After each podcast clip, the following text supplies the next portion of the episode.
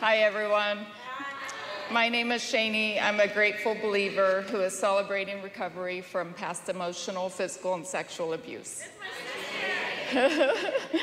so I received a message from Scott last week asking if I could give my testimony this week. And my first thought was no. Then came the excuses. I don't feel well. I need time to update it. I think my dog might need me. I need to wash my hair. All these excuses. But I said yes. And he knows that I'll say yes. Because this is what I've learned in recovery that if I've given the opportunity to give back, I do it. Please pray with me. Oh, dear Heavenly Father, um, I wasn't nervous till I walked up here. Please calm my nerves and just push me out of the way so that your story can be told. Um, let someone just hear the message of hope um, that is only found in you, Lord. In Jesus' name, amen. Amen. As a child, my mom, who I lived with, was trying to survive as a single mother of four and was rarely home. And my dad didn't come around much. I'm the youngest of four, and my older siblings were often left to take care of me. The two oldest were in their preteens and were into the party scene, which means my sister, who is only three years older than me, was often left to watch after me. During these younger, unsupervised years, I was molested when I was around four years old. These memories did not surface until I was in my 20s and remained a secret until I started recovery and then it was faced with disbelief and denial. When I was seven years old, my mom moved us into a home of a man she was dating. This new man in our life was an alcoholic who was abusive and controlling. I do want to say that this man became my dad, whom I loved very much, and I truly believe that he loved us the best that he knew how. My mom would take the abuse for a little while, and then we would move out. But she kept going back with the promises that things would be different. During the times of living on our own, we didn't see much of our mom, so my sister was again left to watch after me. This meant that we were able to run around unsupervised at all hours and we didn't have any rules. But we also had no stability, and as young girls, we were putting ourselves in unsafe situations. During the times that we lived in my stepdad's house, there was stress and tension but the positive of living there. This was the first time that I felt a sense of family. These are my first memories of my mom being present. When I was young, I had a speech problem and was teased often, so I was withdrawn and quiet. As I grew older, the teasing continued with my speech, my body, my nationality, and much more. This teasing often came from within my own home.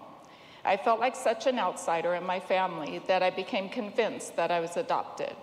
But I was reassured that I would not have been adopted because they hadn't wanted any more kids after the first three. I now know that this was not said to hurt me, rather, it was said trying to reassure me that I belonged. But regardless of the intention, sorry, lost my place, it fed into that inner voice that spoke so loud to me for most of my life. This voice that told me that I wasn't loved or wanted. It controlled me and kept me feeling inadequate. At the age of seven, I found something that could quiet this voice. I got drunk for the first time. My mom and dad encouraged us to have a brandy and coke and then go up on the roof to watch fireworks. This drink was horrible, but I drank it because my parents were watching and laughing. I was receiving that positive attention that I was always seeking. I discovered that this drink not only gave me the attention that I wanted, but it also quieted that negative inner voice. The alcohol took away the feelings of unworthiness. It was for brief moments, but these moments were what I continued to chase for many years to come. I started acting out in school, stealing, sneaking out of my house, and not really concerned about consequences. As a result of my behaviors, I was raped when I was 11 years old. I blame myself for this rape because he told me it was my fault for leading him on. So I carried that shame and guilt with me until I entered recovery. When I was 13, I ran away to Oregon with a boyfriend. I realized that my current situation was no better than where I was running from, so I went to live with my biological dad. I had a lot more freedoms here, which I took full advantage of. I was ditching school, drinking, doing drugs, sneaking boys into the house, and so much more. I would try whatever was offered to me in hopes that it would change the way I felt. When I was a sophomore, I started dating this guy who I thought was the love of my life.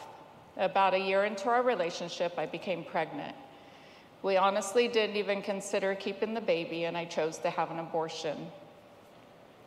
The memories of this experience haunted me until recovery. The only people who knew of this abortion were my sister and then my daughter. I shared my experience with my daughter when she became pregnant and was considering an abortion as an option. I'm thankful to say that she chose to keep her baby, and I have a beautiful 15 year old granddaughter today. During my first step study, I gained the courage through another woman to confess this to others. With that confession, I was finally able to start the process of forgiving myself for this choice that I had made so many years ago. I share this with the hope that God will do for someone else what He did for me. I pray that He will use my words to give another courage to share that pain with someone so that He can start healing that hurt. After several um, other unhealthy relationships, I met my daughter's father. I again became pregnant but refused to have an abortion. I was 17 and a senior in high school. I used my pregnancy as an excuse to drop out of school. He decided he wasn't ready to be a father and left. After I had my daughter, I fell back into those old behaviors, using drugs, alcohol, and men to make me feel wanted. Eventually, I married that guy from high school. I had never gotten over him and felt special when he asked me to marry him. I now believe that he chose me because, due to my insecurities, I tolerated his cheating and abusive behavior. When I became pregnant with my second child, I stopped using drugs, but he continued. As his drug use progressed, so did the abusive behaviors. I never told anyone about the abuse. I would hide the bruises and pretend that everything was fine. I believed him when he told me that nobody else would ever love me. And since I had never known anything different, I stayed. I finally gained the courage to leave him when he knocked me to the ground and kicked me in the stomach while I was pregnant with my third child. I was finally free of this seven and a half year marriage that was full of emotional, physical, and sexual abuse. At this point, I pushed everyone out of my life. I was determined to never let anyone harm me or my children again, and I thought that if I didn't allow anyone in, they couldn't hurt us. I again turned to alcohol and men, trying to fill that emptiness that I was filling. And then came along this guy named Sam. He started out as a drinking buddy, then a roommate when I lost my job due to my drinking and anger, and then my best friend. He was and still is sweet and goofy, and he makes me laugh.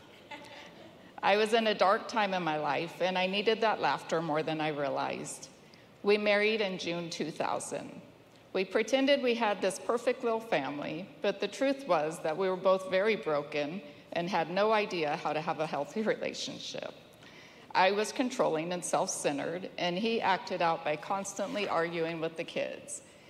I always took our children's side, regardless if they were right or not, because I thought I needed to protect them.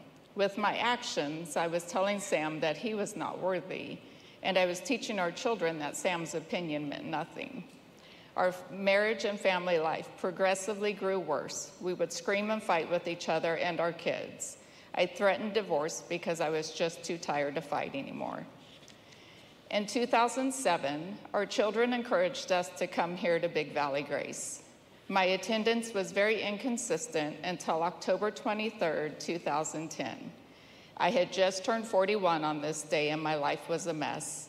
My marriage was on the verge of divorce, and I desperately needed something different in my life. I received Jesus Christ as my Lord and Savior on this night.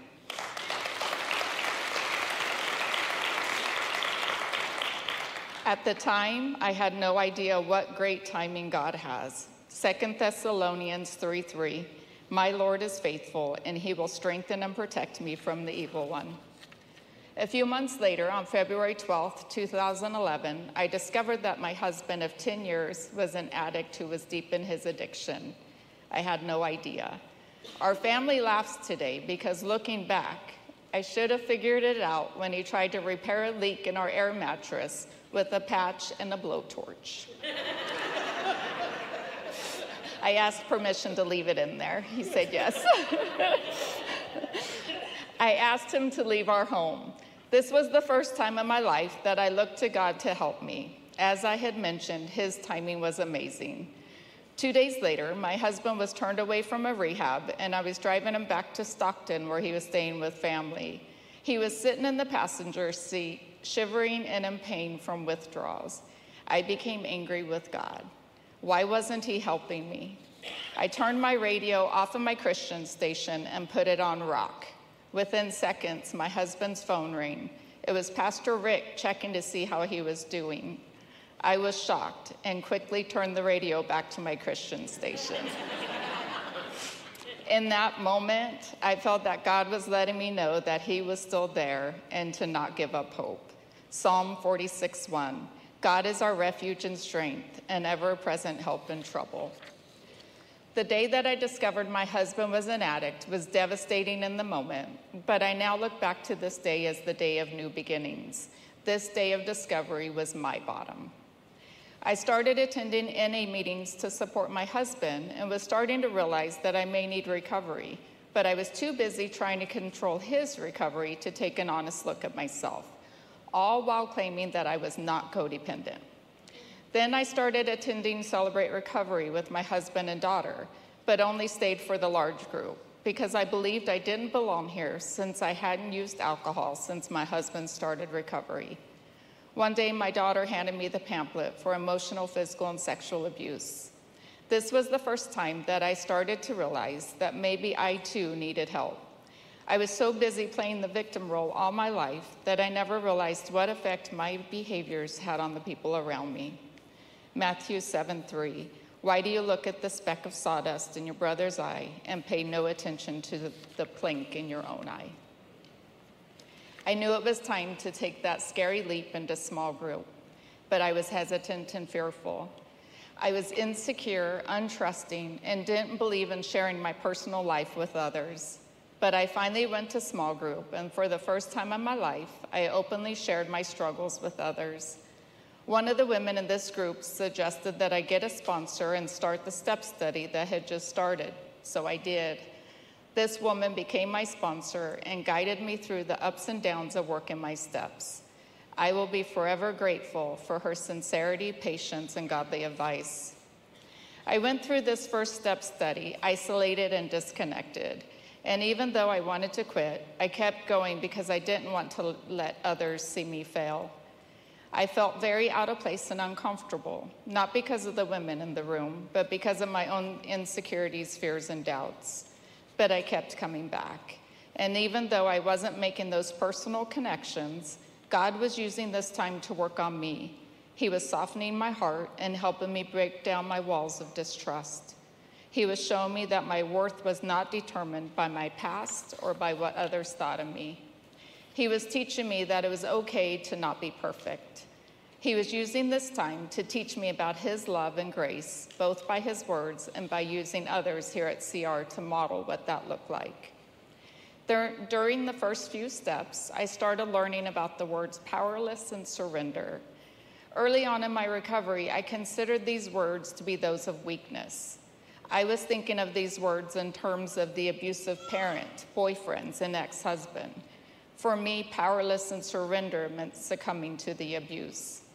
I had to discover for myself who God was. What I found forever changed my life. I found this faithful, loving, forgiving, accepting, and encouraging Father that I never knew existed. During this first step study, I started to understand that the love and acceptance that I had been seeking my entire life was always there in my Heavenly Father.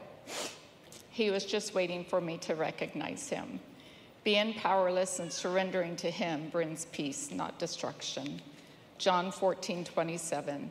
Peace I leave with you, my peace I give you. I do not give to you as the world gives. Do not let your hearts be troubled and do not be afraid. The fourth step was the hardest for me, and to be honest, I wanted to run. It was painful to step out of my denial into the truth of all the pain of the past and the harm that I had caused to the people that I loved. It sickened me to face the things that I had hidden away in those dark, secret places for so many years. But thankfully, I heard others share about the freedoms found in this process, and I was starting to believe that change was possible. Then came the time to share all this with my sponsor, which was a struggle.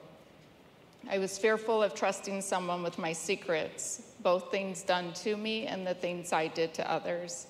God gave me the courage needed to openly confess my life. This was my first experience of being completely open and honest with another person. Afterwards, I felt like a huge weight had just been lifted from my shoulders.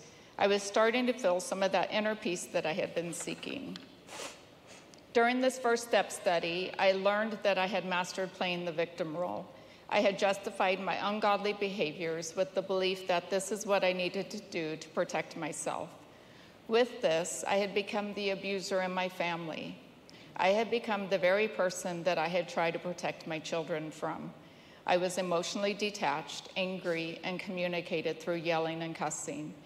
I put so much pressure on my family to be perfect, and of course, always helped them try to achieve this perfection, that they constantly felt like they weren't good enough.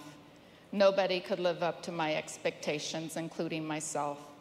My trying to control them so that they didn't make mistakes and my fears of losing them caused great damage to them and our relationships. Using the tools that I continue to learn in CR, I've been able to make my amends and work on having healthy relationships with my family.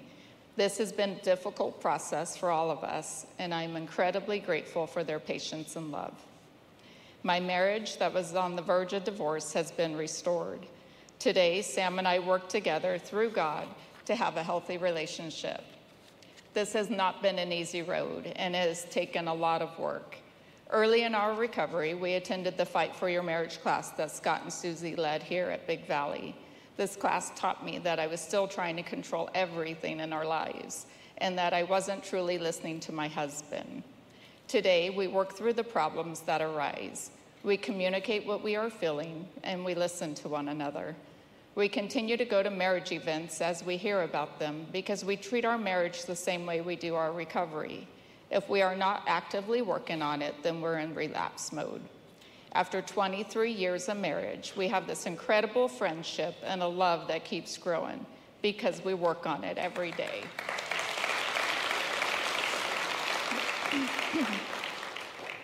the last several years have been life changing. October 2019, my husband went in for a heart cath and had a major heart attack followed by multiple heart attacks and the doctor couldn't tell me if he was going to survive the night. I stood at Sam's bedside, silently crying out, Please, God, no. I didn't have any words in me. Romans 8:26. In the same way, the Spirit helps us in our weakness. We do not know what we ought to pray for, but the Spirit Himself intercedes for us through wordless groans. In the midst of this unreal and terrifying moment, God used our children and Scott to give me some comfort. The last thing that I had communicated to Scott was that Sam's procedure went fine because this is what we were told before the doctor had come to talk to us. So Scott comes walking into the room with a big gulp in hand, totally unprepared for what he saw. But when I saw him, I, it brought some order to, to an out of control moment. And then he prayed the words that I couldn't find. This was recovery in action for me. Our kids were amazing through this. We pulled together strong and spent the next week in the hospital by Sam's side. Sam and I spent the next several months trying to adapt to this new life. The doctor said no stressors. We're still trying to figure that one out. they said go on a plant based diet, so we haven't eaten meat or dairy for over three years. oh, but through all of this, I had a peace that confused me, so much so that I thought maybe I was in denial. But this wasn't the case. I was growing more dependent on God, and He was pulling me in closer. The following year after that, my mom was diagnosed with lung cancer. She was given two years to live. This was not an easy road to walk, but God was there shining His light into that darkness. He blessed me with some precious moments with my mom through her sickness that I've never experienced before. and for that I'll always be grateful. She is now with our Heavenly Father, and I look forward to seeing that bright smile of hers again someday. Then I was told that I too had cancer. I was diagnosed with leukemia and put on daily chemo. My life drastically changed overnight. And although I miss that old life, I'm grateful for the continued growth in my relationship with God through this experience. Don't misunderstand me, I still have my struggles. I struggle with asking for help, admitting that I can't do something, not feeling well, my inability to think clearly or put my thoughts together, and the list goes on. But God is teaching me to be humble and accepting of my reality today. It is only through God that I am able to walk through all this with a smile on my face and joy in my heart. Philippians 4 7. And the peace of God, which transcends all understanding, will guard your hearts and your minds in Christ Jesus. Sam and I are able to laugh at our illnesses. We poke fun at each other all the time. Well, you have heart issues. Well, you have cancer. Um, some people think it's morbid. That's how we survive. We laugh. um, so, and then I have, you know, chemo brain is real and it provides a lot of laughs in our home. And he told me I had to keep this story in here if I was going to tell the blowtorch story. So, I got to tell you about the shower door incident. So, I got stuck in the shower. The hinge door was not opening. I started to panic.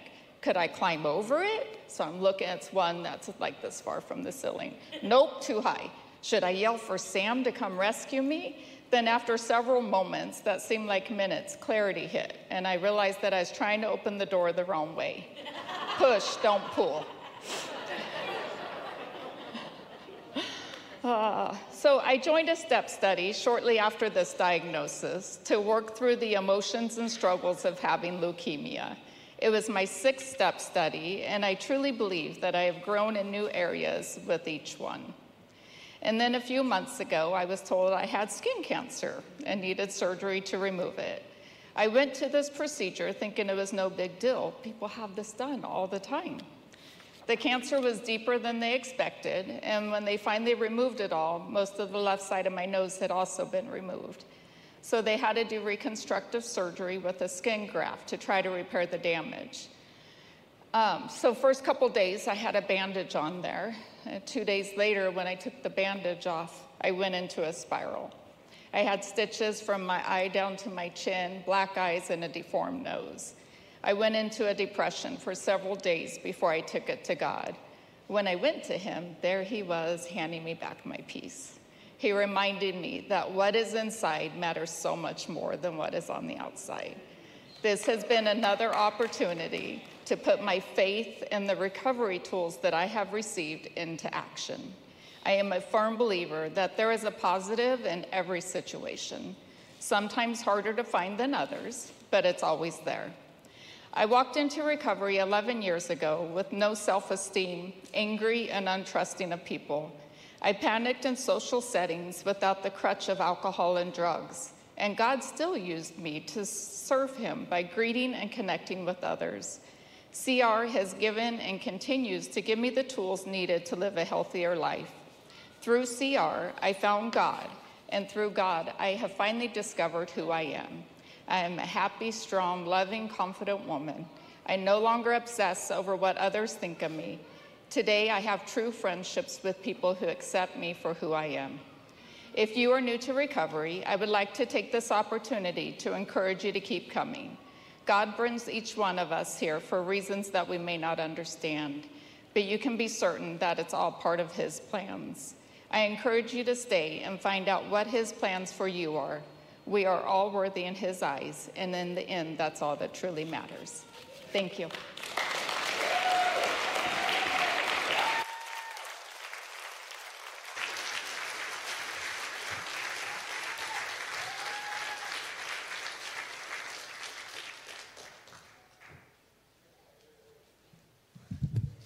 Check one, two. There we go. All right. Hey, my name is Josh. I'm recovered from sexual addiction. I'm an adult child of a jacked up family. Hey, guys. Shani, thank you so much for sharing your story. You've been around these, you've been around this place for quite some time. And you have given back to so many people that are in here. And we're blessed by you, not just by your testimony, but how you live your life outside of that, too. Thank you. The second thing that came to my mind is Sam, how did you get her? So, our question for today is How has your addiction, codependency um, impacted your important relationships? Let's say the serenity prayer together. God, grant me the serenity to accept the things I cannot change, the courage to change the things I can, and the wisdom to know the difference, living one day at a time, enjoying one moment at a time, accepting hardship as a pathway to peace, taking as Jesus did this sinful world as it is, not as I would have it, trusting that you will make all things right if I surrender to your will, so that I may be reasonably happy in this life and supremely happy with you forever the next. Amen.